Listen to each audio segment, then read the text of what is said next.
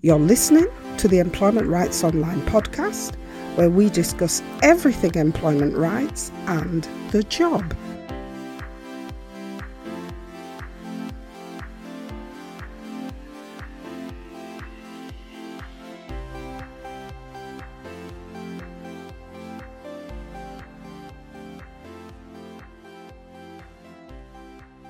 Hi everyone. We hope you are continuing to use your employment rights to challenge unfair treatment that you may be facing at work. As always, we want to start by saying that if you are in a difficult position at work, please don't suffer in silence. We have support links at the bottom of the show notes where you're listening to this podcast episode, where you can reach out to get support. We would also like to ask you to share and subscribe to our podcast and our content, and also to ask you to take a couple of minutes out of your busy schedule to leave us a review on iTunes so others can get to know about our podcast. We would really appreciate this. All the links you need to be able to support us are in the show notes that go with this episode. Just click the relevant link and you're away. This week, we continue our focus on all things dismissal by looking at the sometimes controversial subject of redundancy when used as a form of dismissal.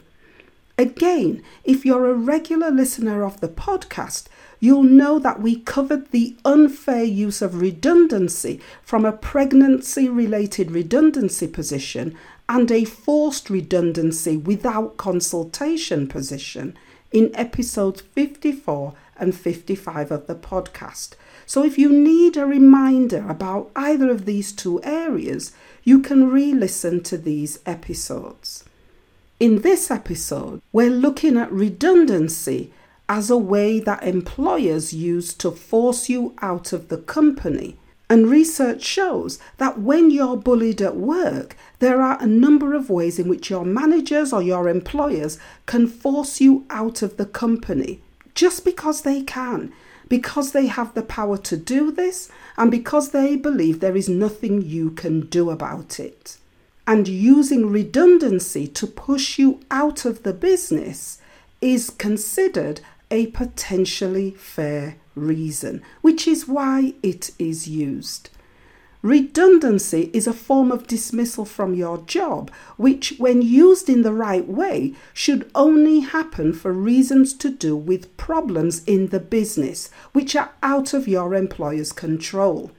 The kind of reasons that could cause your employer to make you redundant include number one, the need to cut business costs by cutting staffing costs, for example. This is usually the most common reason for redundancies because staff costs are usually one of the highest costs of any business, and making staff redundant can be one of the quickest ways to cut costs. Secondly, reorganization of the business, meaning that your job no longer exists. Reorganizations can happen when businesses merge or when businesses change the way they work, meaning that the new business may not need two people or two groups of people doing the same job.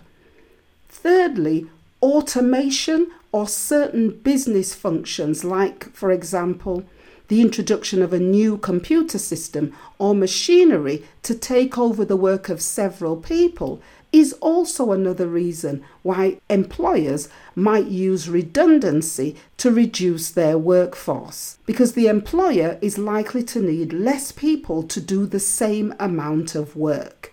And lastly, the moving of a business from one site to another or the complete closure of a business can also lead to redundancies. So, these are the commonly understood reasons why businesses would use redundancy to reduce their workforce. But what is often overlooked is a fifth reason which is that of employers using real or fake redundancies to get rid of people they do not like or want in the business, which, if this happens to you, is totally against the law and the use of redundancy principles. That's because in any redundancy situation, it should be the role or the job that is disappearing, meaning that it's wrong to use redundancy to target a particular person, meaning that redundancy should not be personalized or used by employers to settle scores with employees. As a way of preventing this from happening, employers who need to make staff redundant have to follow a statutory, meaning legal process to make sure redundancies are completed in a fair way.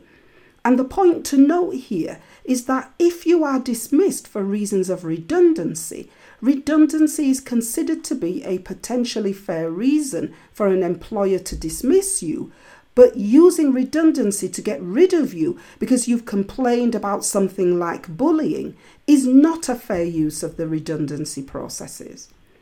If you find yourself on the end of a redundancy process, even if you feel you are being bullied or targeted for redundancy, there are some key things you need to be aware of to protect your employment rights.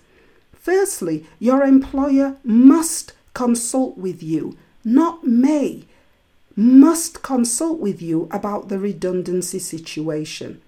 If you are the only person being made redundant, or your employer is making less than 20 employees redundant in the same workplace, your employer must talk to you about the redundancy and everything to do with how you will be affected by that redundancy. Consultations can be done individually if there is more than one person, but if you're in a group of more than 20 employees, consultations have to be done on a collective basis and have to follow a different set of legal statutory guidelines. If your employer is consulting with you as an individual, however, it must be done in a way that you are able to understand what is happening. The second thing you need to know is that if your employer is selecting you for redundancy, your employer must be able to tell you why you have been selected and not someone else. This is easier to justify if you are the only person working for the business. However, if there are a number of employees working for the business, your employer must be able to tell you why you have been affected by redundancy and not your colleagues.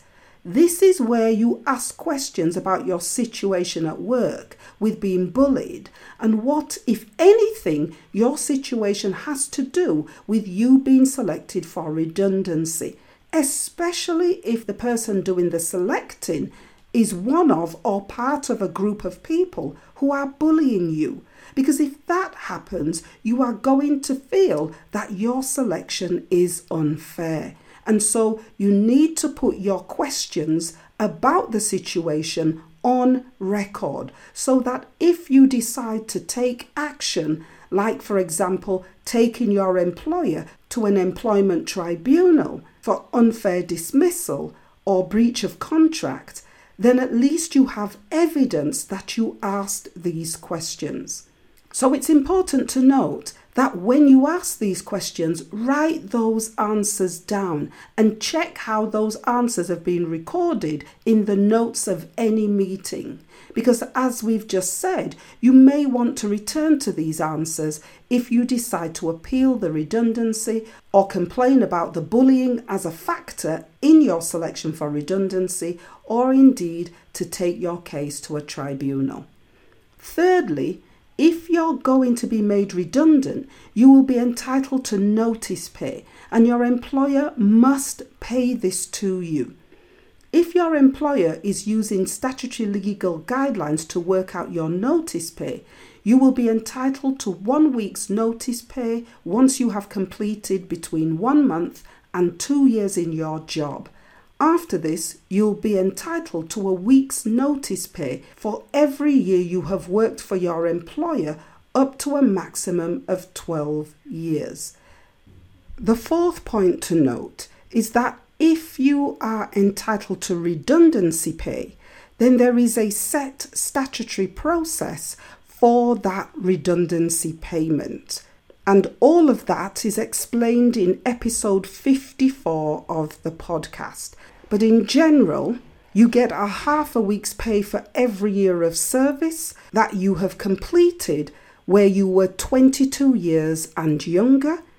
You then get one week's pay for every year of service you have completed between the ages of 22 and 40, and you then get one and a half weeks' pay for every year of service over the age of 41 and all of that is worked out up to a maximum of 20 years service. And a statutory week's pay is capped at £544 per week. So if you earn more than that per week, you will only get £544. And if you earn less than that, then you will get your full week's pay up to a maximum of 20 weeks. Now, remember, whether or not you agree with the reasons for your redundancy dismissal, and whether or not you agree with your employer that your dismissal has been procedurally fair and that you've been dismissed for a potentially fair reason. If you're dismissed from your job for reasons of redundancy, you will need to ensure you receive all your contractual payments. That's the first thing that you need to do. If you don't receive those contractual payments, that becomes another matter that you may wish to complain about if you believe your selection for redundancy is unfair. And if you believe you have been unfairly selected or unfairly targeted to make you a target for redundancy, then the first step is to appeal that decision to make you redundant. And you can find links to a draft appeal letter in the bottom of the show notes where you're listening to this podcast. And that's it for this week. All our support links are at the bottom of the show notes if you need to get in touch. Until next week, have a great employment rights week. Bye for now.